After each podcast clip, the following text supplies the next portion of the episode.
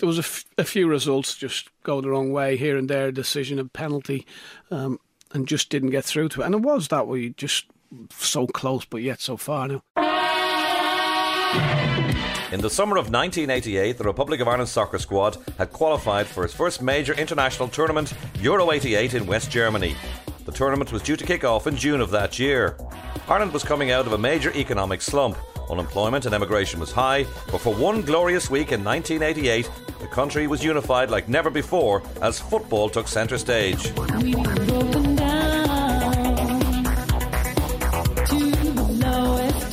This story begins two years earlier as Big Jack Charlton, a World Cup winner with England in 1966, was the surprise choice to take over from Eoin Hand as the Republic of Ireland's team manager. I was in a hotel in Birmingham and I got a phone call from Jimmy Armfield of the Daily Express in Manchester to tell me I'd got the job.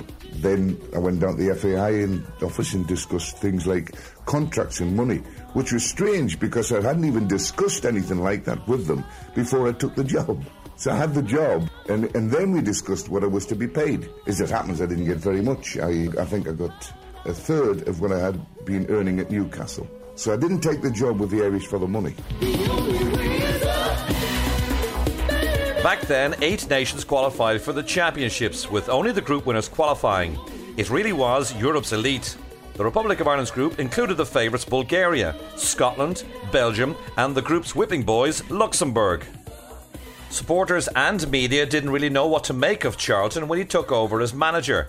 Gabriel Egan was RTE radio soccer commentator at that time. I think he had a very simple view of football, but a very clever view of football, it has to be said. And, and people underestimate Jack Charlton, and maybe and have done at their peril in the past. He's very astute. Uh, I know he had a problem with people's names and he was very forgetful at times and, and, in a comical kind of way and, and, and, great company and great fun to be with uh, in those situations. But he was very astute and, uh, you know, he said to me once actually, some years later, not long before he actually uh, left himself, left the Ireland job, that he had come up with a way of playing that he always believed in. And his, his theory was basically that players, continental players in particular, uh, particularly defenders, and he was a centre half in his time, um, they were given too much time on the ball.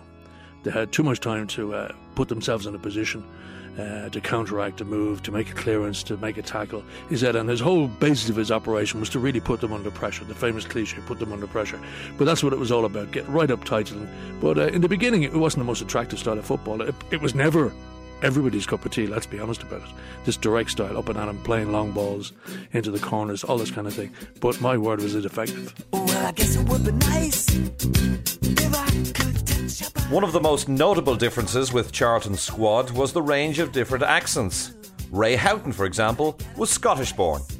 when Jack first came in, I mean, the, the, you know, the things about him are legendary. He didn't know everyone's name. He might know your first, your Christian name, but he didn't know your surname or vice versa. You know, it was one of them things with him. But he soon got up to speed with it. Uh, what I do know about Jack uh, when he first came in, he was very focused. You know, he, he wanted to make a huge success of it. Um, he treated you like men, which doesn't always happen at, at, at, football clubs, never mind international football. Sometimes managers can be a bit pedantic and want you to, you've got to be there at seven o'clock when he says so, and you've got to do this, and you've got to do that, and don't do this, and don't do that.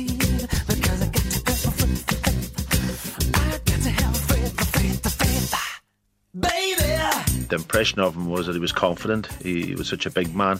Packy Bonner. He spoke very bluntly, and uh, I think that was the first impressions. You know that he was. He knew what he wanted. Um, he uh, came in around the players, um, and uh, he made us all feel fairly fairly uh, at home. You know, you, you, you come along to these you know international um, teams and you're very edgy, very nervous, and that's the last thing you need when you want to go and play football. You want to feel relaxed and you want to feel that you know the, you're confident the manager believes in you. And I think that's what Jack did for the players. He, he treated us like like men, and he knew that we would look after ourselves and get ourselves ready for you know the matches that were up and coming. I was quite relaxed on the rules sometimes. Like sometimes he would start singing in the bus, "We love you, Jackie," which meant, "Can we stop at the next pub and have a pint?" So we'd stop at the pub and have a pint. Because I don't see anything wrong in having a pint of beer as long as it's controlled. And as long as you only have one or have two, or have as many as you say they can have. There has to be, and I always feel, um, an element of fear in what you do. They can, they can have a, they can make a joke out of me. They can have a laugh at me. They did at times, and, uh, but they know how far to push me. Because when I get angry, I get angry. But I don't get angry very, very often. But I like to think even them, they've, they've not, uh, they've enjoyed the time with the Irish. The one thing that had to be was that the players had to want to come and play. They wanted to be part of the business. They wanted to come and perform. They wanted to be. I mean, the players still wanted to come in, even if they were injured. They wanted to come in and spend the time. But at the start of the campaign to qualify for Euro 88, expectation from fans was low. Liverpool legend Ronnie Whelan was one of the players Charlton inherited when he took over in 1986. You know what? When I think back on it, it, wasn't. It, was. It was a like of a case where we didn't miss out on it because we're not good enough to get there. You know, it wasn't really a heartbreaking situation. That It's always so so close.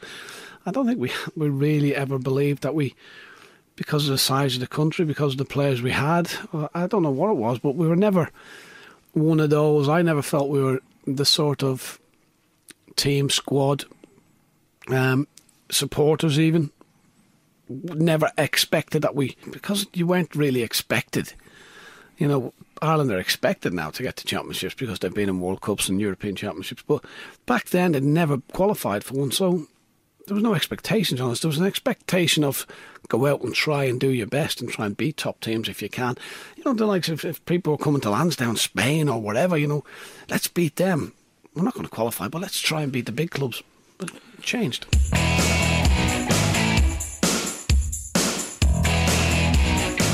Maybe the country didn't buy into it, and indeed some of the players weren't happy playing under the style Charlton imposed upon them. In previous campaigns, the Republic of Ireland had, time and time again, been at the receiving end of contentious refereeing decisions. But in the first match in the qualifiers against Belgium in Brussels in September 1986, trailing 2 1 late in the game, things changed. And Belgium, cushioned by that goal by Scifo 20 minutes from the end, have the points almost within their grasp. No offside here. Stapleton going in on Bap and pulled down. Surely, yes! yes. Penalty kick. So now, Liam Brady, who missed the penalty for Arsenal in the Cup Winners' Cup final here in 1980, the penalty shootout against Valencia. Liam, don't do it this time. 2 2. The point is saved.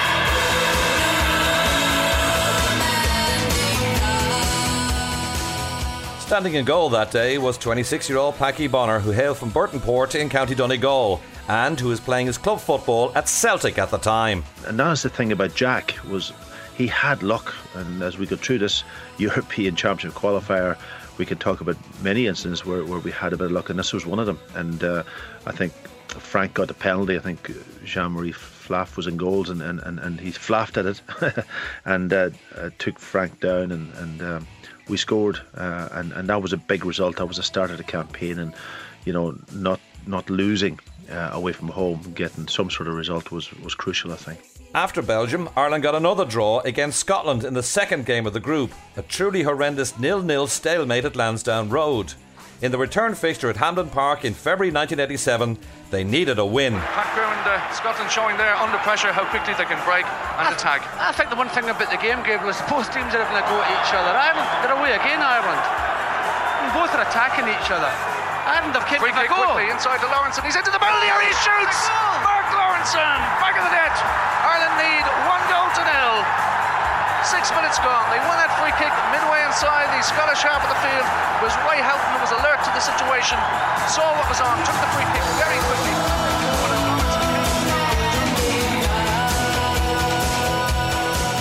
If Charlton was to take the country to the finals in West Germany, he had to think outside the box. And he went about trying to strengthen the squad by implementing the so called granny rule, rustling up players whose Irish lineage went back to their grandparents. There was only John Aldridge who had a grandmother. The rest of them all had direct parentage into the Republic of Ireland. As far as I know, they all did. So they all had an affiliation with the country anyway. We used the rule which is applicable to every country in Great Britain.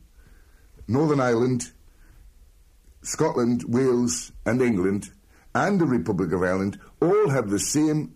If you can get a passport, you can play for your country. And the passport goes back to your grandmother. Just one grand, not your great, just one back to your grandmother. So I wasn't doing anything that hadn't already been done in English cricket, in, in English football, in Scottish football, and, and in Northern Ireland football. People say that I abused it. I didn't abuse it. I needed to get players of quality to produce a team that could play football against the best teams in the world. As the qualifying group unfolded, Charlton's style of football and management wasn't pleasing everyone. Liam Brady was the star of Irish football at that point, and who plied his trade at the likes of Arsenal and Juventus in Italy, but who didn't appear to be too enamoured by the big Geordie. Liam was the star, and he was, you know, coming back. He was out in Italy at the time, and he was coming back. And but Jack wanted him to play off the front rather than going back, getting the ball at the back, and taking it off centre halves and fullbacks and playing through midfield. And he wanted to change Liam's perception of of, of, his, of the game. He had all the ability. He was never going to. Uh, and um, I think there was a few. Uh, in Liam's mind, he didn't believe probably in the way that we were playing, knocking the ball along quickly, and him having to get up the pitch and get it off the front players. Um, and that took a bit of a bit of effort and time uh, for the two of them to establish that together. Charlton also fell out with David O'Leary, a top class centre half who was dropped for refusing to play in an end of season tournament in Iceland as he wanted to take his family on holidays. Ronnie Whelan, too, wasn't one of Jack's biggest fans. I, I, I wasn't 100% sure whether he ever trusted me to do the job that he wanted to do because I may have sometimes gone against his, his wishes and passed the ball across midfield. But it was what I seen, and there was uh, there's times when you want to pass it and but you know you've got to put it in behind the full back, and and you know there's no point in even coming to look for it in midfield because it's going to be launched over the full back's head. So that that's a bit. It's a difficult job as well because all you're doing is trying to pick up bits and pieces all over the place. But it was getting results. Mm. Charlton had at his disposal some of the greatest players to ever wear the green shirt. But managing a football team isn't always about the football. There's other factors at play, including human frailties. Charlton appeared to have a hands on approach, especially to the mercurial Paul McGrath. When you've got an alcoholic problem, you get it from wherever, and nobody ever sees you take it or do it or have it. But Paul had got at it. But we kept it very much an in house thing. It was never let get to the press. I mean, we've hunted for Paul all over Dublin. I mean, he disappeared to Israel. He phoned me from Israel once when he should have been with us, asking if he could come back. I hate talking about it, funnily enough, you know, because there were so many times that I could have wrung his neck. I mean, I've had people sleeping outside his bedroom door so he couldn't get out. And it, it, it caused us a lot of hassle and a lot of aggravation. To the, to the credit of the police force in uh, Dublin, if I wanted to find out where Paul was, I'd phone the police and they would go and find him for us and tell us where he was. And uh, we had a medium off planes.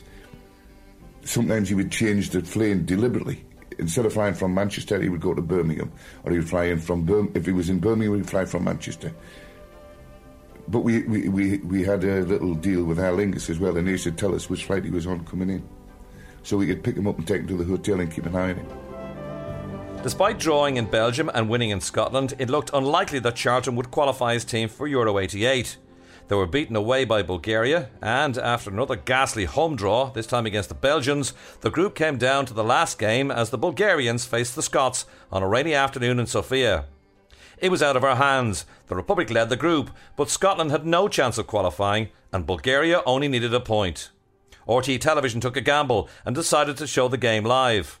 I remember being with a small group of Irish fans watching, hoping, and praying for an unlikely result from Sofia. Jack Charlton was over in Dublin, and one of the sponsors at the time held a reception in the middle of town. Uh, and and, and uh, in a bar somewhere, they, they, they, hosted this reception, and we were invited to come in with Jack Charlton to watch the game uh, happening. Scotland uh, playing in Bulgaria that night, and it was a big kind of uh, get together. And it was kind of, I suppose, if we weren't going to make it, then it was a few drinks and let's drown our sorrows. And he did well to get away there. Oh, look at that! That was always on.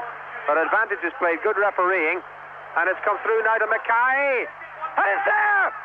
It's there! Gary Mackay, the substitute, has put Scotland in the lead. And Ireland is surely on their way to Germany. What a remarkable story in Sofia. And full credit to the referee Helmut Kohl, who played a superb advantage when Gordon Durie was cruelly fouled. But it came to Mackay, and the youngster, on his very first appearance in the Scottish shirt, has put Scotland ahead.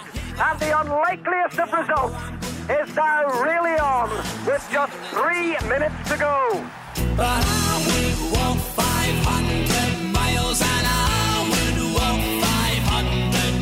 remember people even coming out at that reception, one o'clock in the morning or whatever, in a bit of a daze. What's happened here? We've actually gone through to a final. What happens next? Where do we go from here? Nobody knew. So we had our neighbours Scotland to thank for ensuring the Republic of Ireland had qualified for its first major football championship. The rest of the country was somewhat indifferent. It was only football after all, but for Jack's Green Army it was salvation at last, and for the players something of a shock. We were on the march to West Germany. It was still seven months away, but it was a new sensation. I mean, it was really a phone call I got from a journalist who told me that you're going to the Euros, and we were we were qualified, which was amazing. And it wouldn't happen today because all the you know the group matches in Euros now, all the World Cup qualifiers, are all play, played at the same time on the same day. Whereas back then, you know, it was a bit of a mishmash, and we ended up finishing our campaign, and there was still a game to go for Bulgaria. But it was just fantastic, you know, the the thought that you were going to go and compete against seven other nations. By the way, back, back then there was only one that qualified. There was no playoff. You know, there wasn't that you could come second and get in a chance. You had to be top of your group. Uh, so that was a, a, huge achievement in itself. Yeah, something went our way, um, very unexpectedly. Again, we weren't expected to, to qualify. It looked out of no possibility that we were going to qualify. But then, when you hear the result from that game, it's like, God, we've we've qualified. We're in a major championship now. Don't, don't close 1988 rolled around. A 70 foot giant was washed up in Dublin Bay as Jonathan Swift's Gulliver visited Dublin for the city's Millennium celebrations. And the Eurovision Song Contest was held in the nation's capital as Pat Kenny and Michelle Rocca hosted a cliffhanger. Ireland having won it the previous year with Johnny Logan's Hold Me Now. Switzerland won by one point with the then unknown Celine Dion. Touch, touch me the way you used to do. I know. So instead of having the summer off, the Republic of Ireland squad had to change their travel plans and gear up for Euro 88 in West Germany, where they joined the other eight nations, and after the draw, they were in with England, the USSR, and the Netherlands. This memory for the last time. Hold me now. Don't cry. Bobby Charlton, winner of 106 England caps and their all time leading goal scorer, was full of admiration for his brother's achievements and what it had done for the country. I was I was a little surprised really because the Irish have never really given anyone a hint that they would they would uh, maybe go abroad if you would call England abroad anyway for a national team manager. Uh, but they they took the bull by the horns and they did it and it's worked out a treat for them and uh, and I hope that uh, there's a lot more to come for it yet. But he's given them our Jack a very he's given them more pride in the in the football the sport well I say football reluctantly because it's not the only football code here but but he's given the Irish something that they've never had in any sport I mean they will get more exposure at the European Championships or if next time they qualify for the World Cup than any other sport has ever given them in this country and I, I hope that they do well they've done well up to now because um, it's a terrific achievement to actually get to the Nations Cup final to compete against the best in Europe when you think of how they had to qualify.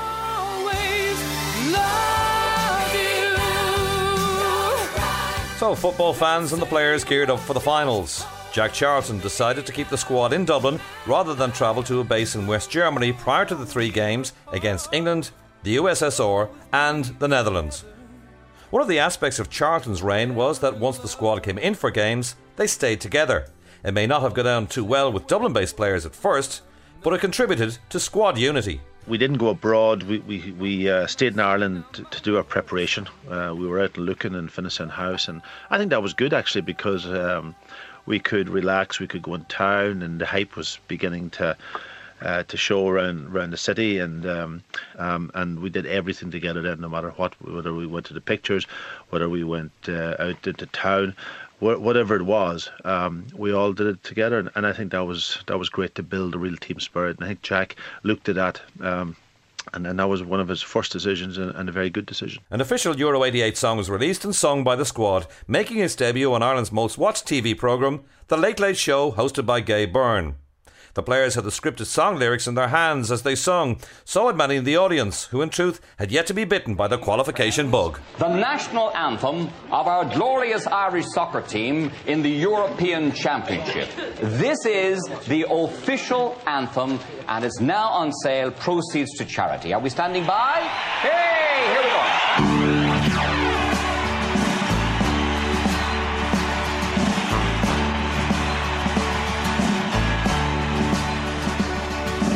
Are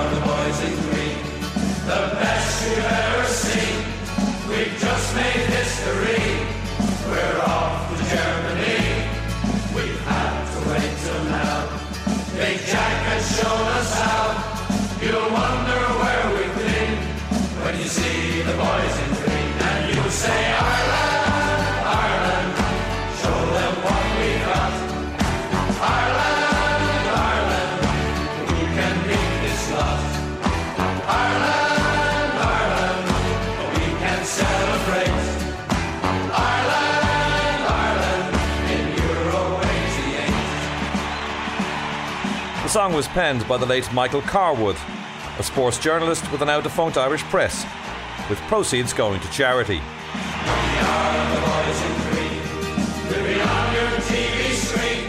Charlton chose his 20 players for the finals, no place for the injured and suspended Liam Brady. Mark Lawrenson had also missed out injured, while David O'Leary was left out.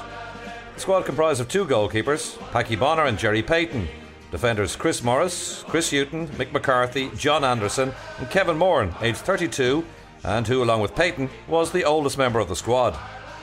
In midfield, Ronnie Whelan, Paul McGrath, Ray Houghton, Tony Galvin, and Kevin Sheedy, and the strikers John Aldridge, Frank Stapleton, Tony Cascarino, David Kelly, John Byrne, John Sheridan, and 21 year old Niall Quinn, the youngest member of the squad.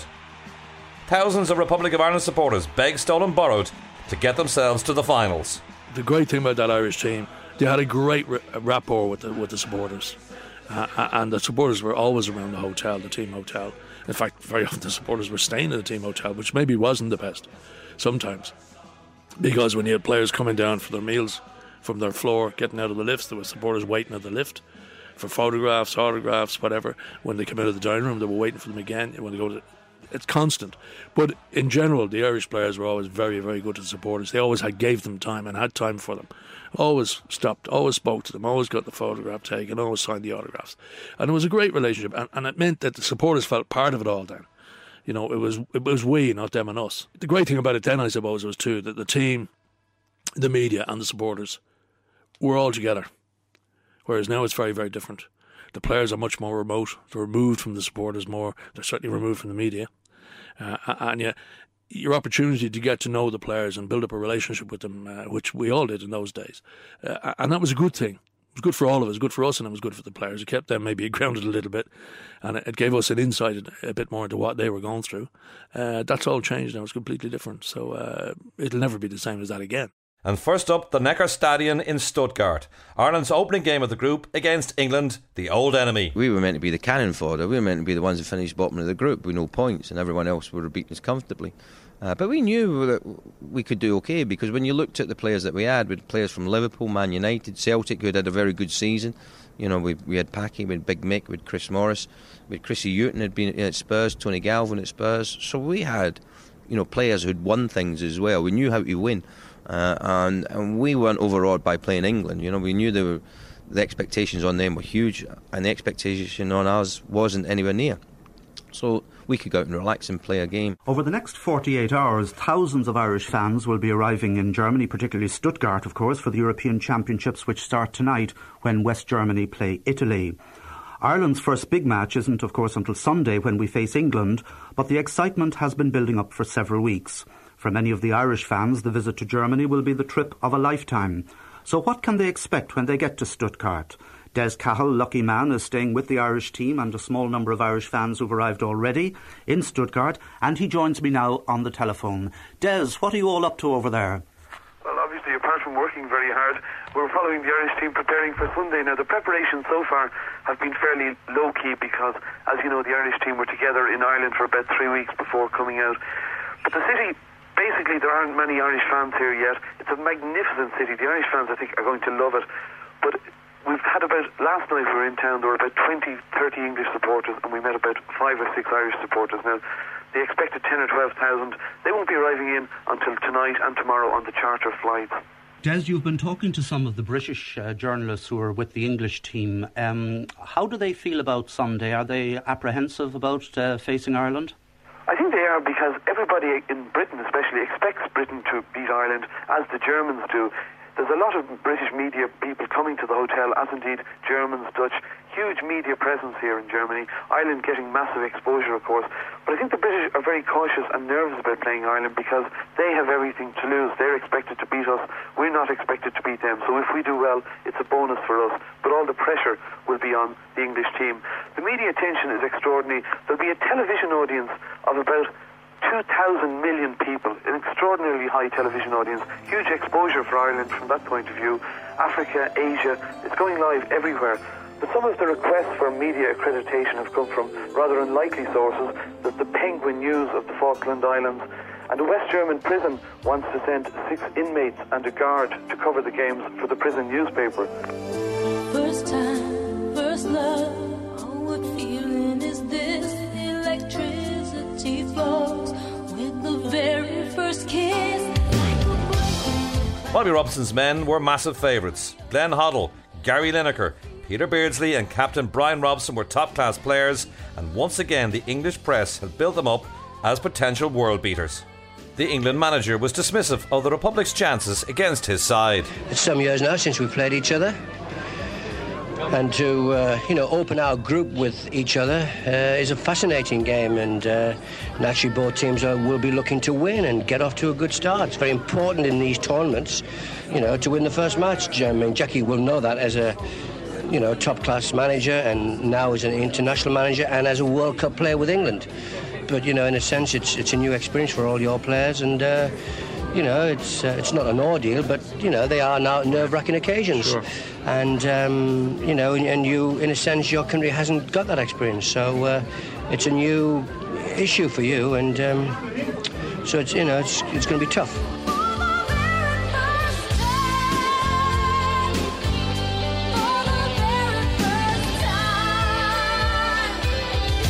I'd watched international matches with England being played, and nobody ever bothered uh, or troubled the fullbacks. Everybody re- played sort of the Italian type game where when you lose possession, you get behind the ball, you defend in front of your goals, you let them have possession, possession up to a certain part, and then you start to close them down.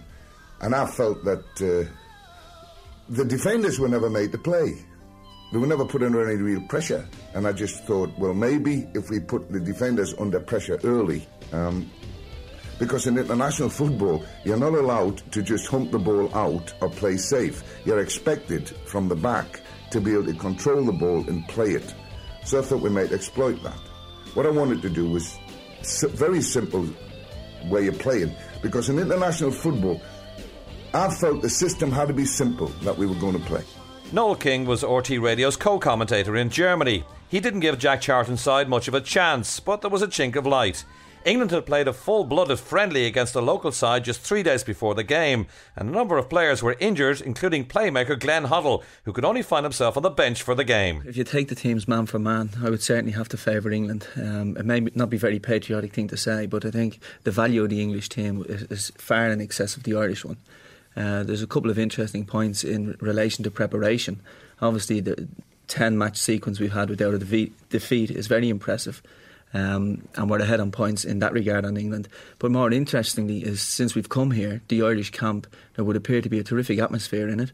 Um, and compare that to the little bit of chaos that's now in, in existence with England having maybe doubts about three players following their match um, only three days before before the game. And I would say that that has will have a major influence on the players, Mm. and it will instill confidence in Charlton's tactics and preparation, which could be seen on the pitch. the English press, we're all talking about this team could win the Euros, this blah, blah, blah. But we play against them players week in, week out. We all know what they're like.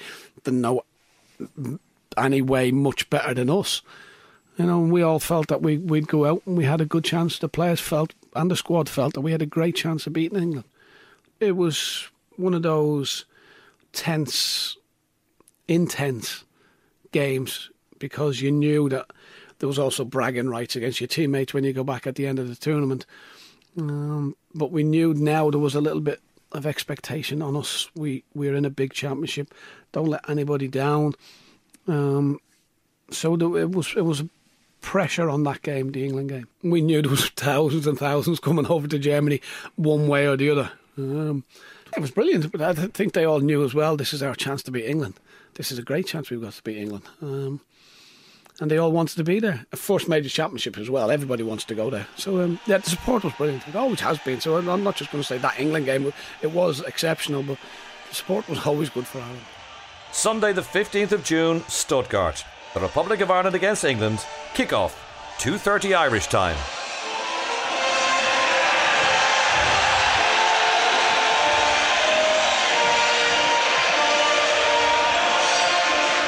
Then suddenly the game came, came on us, and um, I can't remember too much about going up to the stadium or getting in there, but I do remember walking out and the national anthem and that, that moment when your own national anthem is played for the very first time at a, at a major championships, the feeling of pride and the feeling of tension and the feeling of all those things for that sort of three or four minutes that you have to stand um, and, and it was a, a warm day. Um, that was the other thing that was going through our mind. Could we handle the heat and so on?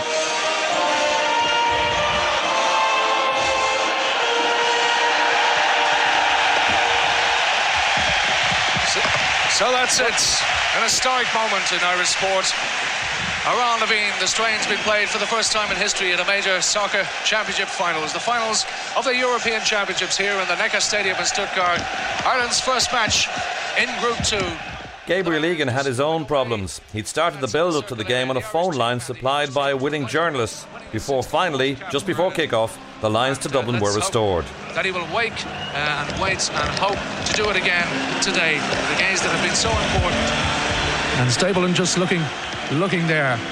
And talking to Robson, they shake hands again as the referee and the linesman. Uh, the linesman just looking at the watch, and it's a roundabout turn. Ireland will now have to vacate that goal to the right. But, uh, that sea of green, white, and gold up to our right, and banners from everywhere in Ireland. There's banners from Clonmel, there's ones from Coleraine, there's ones from Crumlin and Coolock, and really any place you care to mention, and a place called the Village Inn. Not quite sure where, but there's uh, a few of those, I dare say, in Ireland. Gary Lineker and Peter Beardsley standing over the ball. The two danger men for England. The referee from East Germany looks at his watch, and the game is underway. Here we go. History is happening here in the Neckar Stadium. Ireland involved.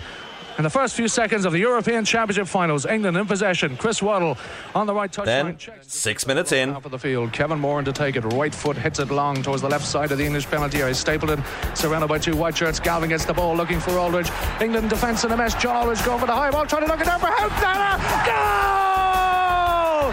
Ireland have scored! Ray Houghton, less than six minutes gone in the game. John Aldridge, the Liverpool 1 2. John Aldridge heading down to Ray Houghton, looping header from him, completely beat Peter Shilton. And Ireland are goal up, just less than six minutes played. I remember Jack afterwards saying to me, "Don't you ever score that early in the game, as long as 84 minutes of his life." But uh, well, you, you, know, you can't legislate when you're going to score in matches, but when the opportunity arises, you've just got to take it, and that's what happened. I hadn't scored an international goal before. You know, I think lot. I was, I was getting a lot of stick from the lads. You know, good banter, and from Jack. You know, it's about time you started scoring. Uh, and they were right, you know. I was I was wasteful in front of goal prior to that, but to, to come into that game uh, against England and such an important game and to score your first international goal was just um, amazing. We've gone one up against the English. Now we have something to hold on to as well. You know, if we keep a clean sheet, we're off and running. Um, you couldn't have asked for a better start. I'm, we're not on the pitch. We're not thinking about the crowds and how happy they are, and we're just thinking about yes, good. We've got ourselves in a lead now. Now let's see if we can push on. If not, see if we can hold on. Ireland had 84 minutes to hold on after Houghton scored, and in goal, Paddy Bonner was having the game of his life. Glenn Hoddle came on for Neil Webb for England on the hour mark, and the pressure intensified. Bonner with a free kick. We've played a minute of stoppage time. The header goes in, and Bonner somehow saves it. Paddy Bonner save as the header went in. The England players have their hands on the head. They just can't quite believe it. And you get one of those days where just everything goes right for you. Um, you know, whether it's uh, sticking your hand out, making a save, or making that perfect save, or maybe hitting it off your knee or, or your shoulder or whatever, it was never going to go in the net. And I think that was one of those days for me. And uh, it's, uh, uh, people ask me now about the most the most memorable day in my international career, and I think it's down to that particular game against England, where you had a shutout, um, you had scored early, you had to defend as well as you could, and you had, a, had a bit of luck on your side. And of course, we were playing the old enemy, England, and uh, uh, in the first ever first qualifying game in a, in a major championship, and to beat them, it was a memorable, memorable day. And the man getting the header in was Gary Lineker. They have a corner though. Bonner keep that out? We couldn't see from here. He got his body as the ball is called in. It's dipping in. And over it goes. The referee looks at the watch. And it's. Has he blown the final whistle? Yes, he has. And the place erupts in Stuttgart because Ireland have beaten England by a goal to nil. The Irish substitutes manager Jack Charlton.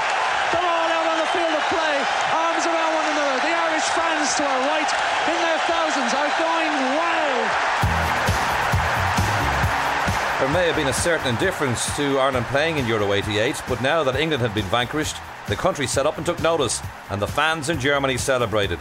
Hard-working reporter Des Cahill sent his report back to RTE Radio's flagship news programme Morning Ireland the day after the win in Stuttgart. Well, the scenes at the Irish Hotel last night were incredible as family and friends of the players packed the bar for a sing song that lasted a few hours. The players had to go to bed at midnight, but that didn't stop everyone else from continuing the celebrations well into the morning.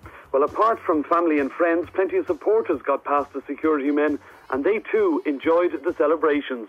Uh, I'm Victor Byrne, I'm from Dublin. And Seamus Brown from Dublin also. I'm also Seamus Nugent from uh, Dublin. What part of Dublin are you from? From uh, Templeogue. Well, it was some day today, wasn't it? Fantastic. You're up here now at the team hotel. How many autographs have you got? Sheer perseverance, you've got to be. Practically all. Only one or two to go and I'm happy. Where were you in the ground? Were you behind the Irish goal or? In Hill 16 it looked like to me. you were absolutely. It was a dream of a dream that came true. What was the atmosphere like in the middle of the Irish supporters? Electrifying. Absolutely electrifying. Words cannot describe it. I'm proud to have said that I was there hmm. and witnessed it and heard it and seen it. Magic. after the England victory, the famous victory in Stuttgart, we're heading then for Hanover. Off we go to, for the next one against Russia. And I remember driving up, the whole gang was in a car, driving up the Autobahn in a hard car. And we were passing vans and camper vans and bits of trucks and half cars and all sorts of things. Oh, with Ireland flags out of them. And every time you went past, the fellas were cheering and roaring. It was carnival time. It was, it was just unbelievable. All you got is. Possibility now existed that after beating England and the USSR having beaten the Dutch in their opening tie, the Republic of Ireland could now make the semi finals. All that was needed was a win against a tough USSR side in Hanover. It's reckoned to this day that it was the finest display the Republic ever gave in the Charlton era. The way it happened was we played football. We got the ball on the ground, we passed it round, we created chances. And that, that, that makes you wonder if we had played like that all the time, could we have gone further? But that's something we'll never know. But it wasn't any anything we'd got together and said. Did that annoy him? Well, I don't know. I don't. I'm not too sure. He probably got annoyed because we give the goal away pretty easy. You know, I, I, I he would never say, um, "Yeah, we'll do it that way." It'll still be back to his way, and I don't, I don't know how it happened or why it happened. But did the Russia, did the Soviets drop off too much, and we, there was no room behind them, so we had to sort of play at some stage, or we were given room to play. I don't know. I can't remember, but we just we did play really, really well. So Ireland will restart the game with a throw. It's Mick McCarthy, the long throw specialist, to take a long one from the far side into the Soviet penalty area. It'll go surely. 38 and a half minutes gone. Ireland still looking for the lead goal in the match. The ball from McCarthy, hit in deep, stable and the volley goes in. Goal! Ireland, a marvellous goal. The volley coming in there from Ronnie Whelan, just inside the penalty area. What a goal to Sabre. That wasn't my position to be on the edge of the box for a long throw from Mick. And I, sometimes you wonder, well, why was I there? I'd usually be dropping off to see if it comes out to me. And that, on that occasion, I took a chance and it dropped near me and I, and I tried something. I didn't connect with it really full on perfect. It was the bottom of my shin, the top of my foot. And I knew it was floating. And as you fall and you see it floating, you think that he could struggle to get this because it can, it's just going to keep floating over him. And luckily, it floated over and went in. Ireland were 16 minutes from a second win after Whelan's remarkable goal, and it seemed as if they could make the semi finals in only their second match. Ireland, however, couldn't hold on. The goal itself um, was unfortunate because, say, going into that, I think that was probably maybe seven or eight games we had gone without losing a goal. Um, and when you look at the goal, it was sort of one that was played to the edge of the box. Kevin went to head the ball, and I think Belanov got his foot to it, Demyanenko playing it forward. Oh, danger here! and it sort of was dropping down between the edge of the penalty box uh, and and and the pe- uh, and the penalty spot itself. Danger here! and Protasov came on and controlled it and almost knocked it right through where, where he could only beat me is almost through my legs. And the Soviets have equalised. And Pat Bonner's luck deserted him. And that was so we were very disappointed because we deserved that night to win that particular game. But suddenly the Irish concentration lapsed.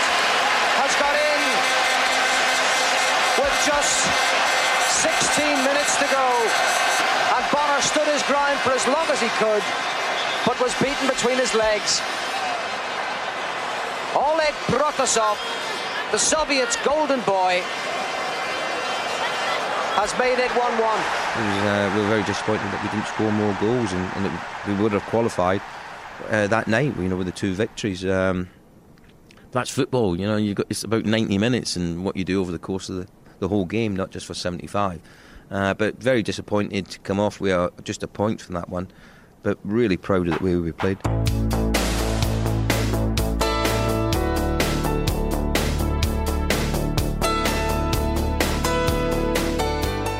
After drawing with the USSR, it was all down to the game against the Netherlands at the Parkenstadion in Gelsenkirchen. A draw would have been enough for Irish qualification, but it was fraught with danger as the Dutch had to win. We were still on track, but it meant that we then had to get a result against the Dutch. Yeah, Gelsenkirchen. Again, we had to travel down into the middle of Germany. Um, got into Gelsenkirchen. Um, we were playing against probably the, the best Dutch team for many a year. And um, when you when you look at them with Van Basten, Gullit, um, Jan Wouters in the middle of the pitch, uh, Rijkaard, Koeman at the back, Van Breukelen goals, an exceptional team. Um, and uh, it was boiling hot. I was bo- I always remember in the game looking at Kevin at one time, and he was his, his lips were pure white with salt, um, and um, it was really difficult for us because we had just played two difficult matches, two sapping matches, and uh, suddenly we had to have our full of energy going in against a really good Dutch team. But we we held ourselves really well and we played well and we had a the odd chance maybe to, to score. Um, and um, going right up until that goal. Chance for Van Basten. Van Basten trying to play Gullit again. The good crunching header comes in from Kevin Moran to play it out. Holland recover and come forward again with Wouters. The ball play forward. Gullit now on the penalty area. His right side. He's been closed down by Moran and Houghton. Here comes the cross from the right now. Good header away by McGrath. Koeman trying to volley in the first time. It's out to the ball. Takes a wicket deflection.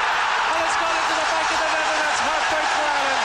Heartbreak for Ireland. Wim Kieft got the final touch. It looked offside. I think uh, Ronald Koeman had a shot hitting it in the ground and he looked like they were in an offside position. The flag didn't go up and then Wim headed it. And I, I meet Wim to this day. I mean, he does the, uh, the Champions League matches uh, for a TV company and I still say to him, how did that ball go in? Because, you know, it was like someone playing cricket. You know, it was like, it was like a spin ball in cricket. Because the ball was going three or four yards wide of the goal and then spun in. And I still to this day cannot understand how it happened. It, I've never seen it happen before in a football match.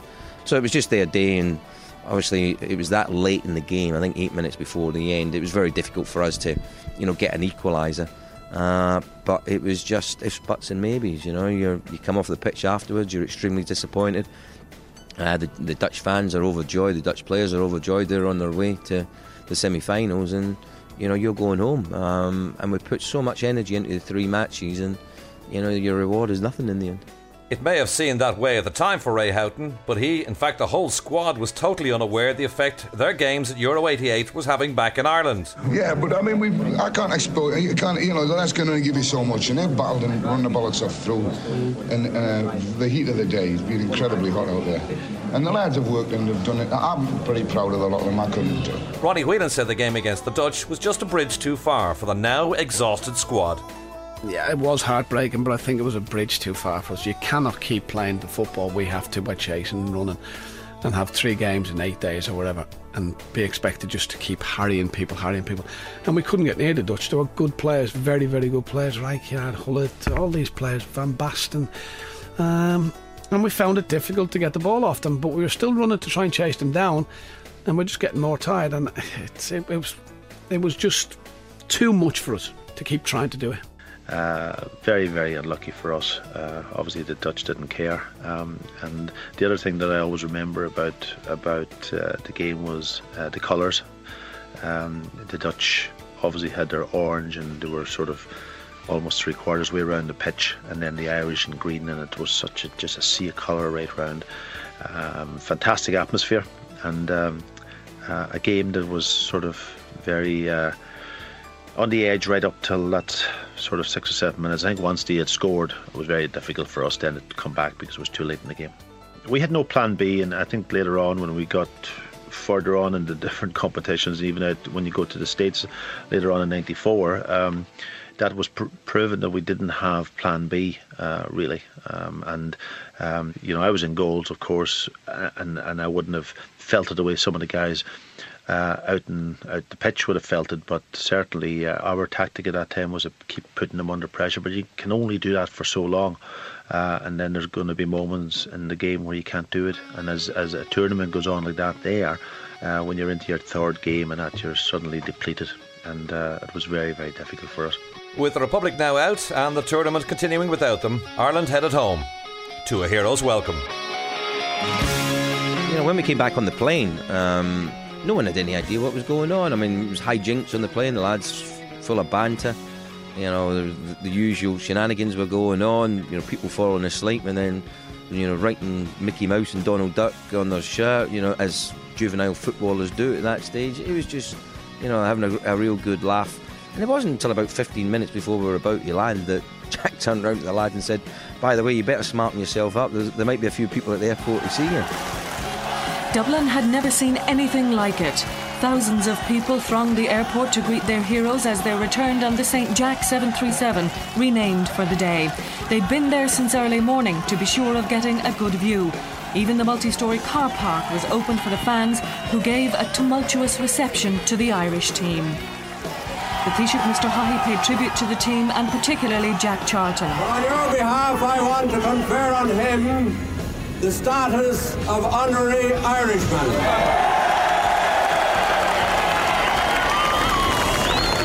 It worries me that maybe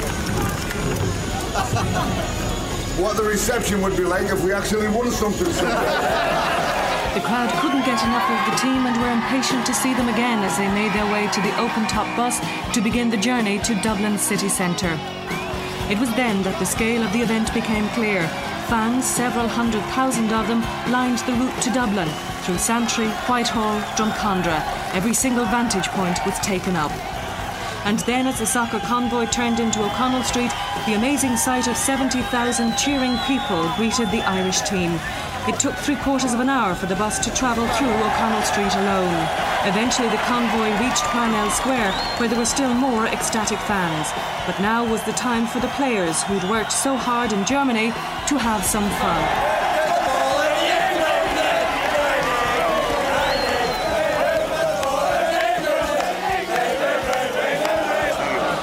Final stop was the Hugh Lane Gallery for a joint state civic reception, but the memory of the reception they'd received on Dublin streets would not be forgotten quickly. It takes your breath away a little bit. You, you look at it and you go, well, I feel a bit guilty actually. We didn't win it. If we'd have won it and come back to that reception, you would have expected. But just to qualify, well, it, it's a bit strange to me. But the reception was amazing. Oh, amazing, amazing. Can't believe it actually. Still trying to get over it.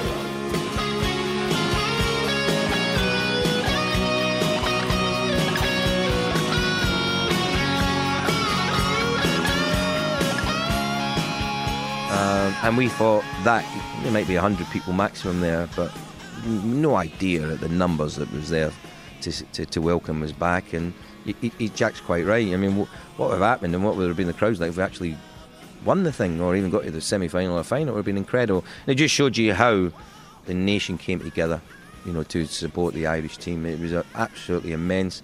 Um, some of the things we shouldn't have done, like singing songs on the top of the bus when you've had a few drinks, um, something that you do regret when you see yourself in later life.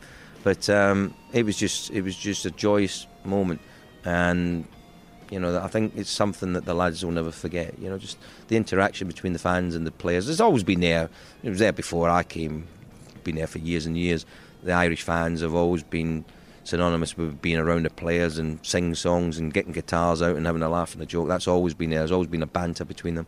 And long may that continue, and it was certainly there when I played. Back in Germany, it was the Netherlands and the USSR, ironically the two teams that qualified from the Republics group, that contested the final in Munich, which the Dutch won with goals in either half. Erwin Koeman, Van Basten, Gullit. It's there! And Ruud Gullit has finally exploded onto the European stage. Meant for Van Basten. Yes! What an astonishing goal from the top striker of the tournament.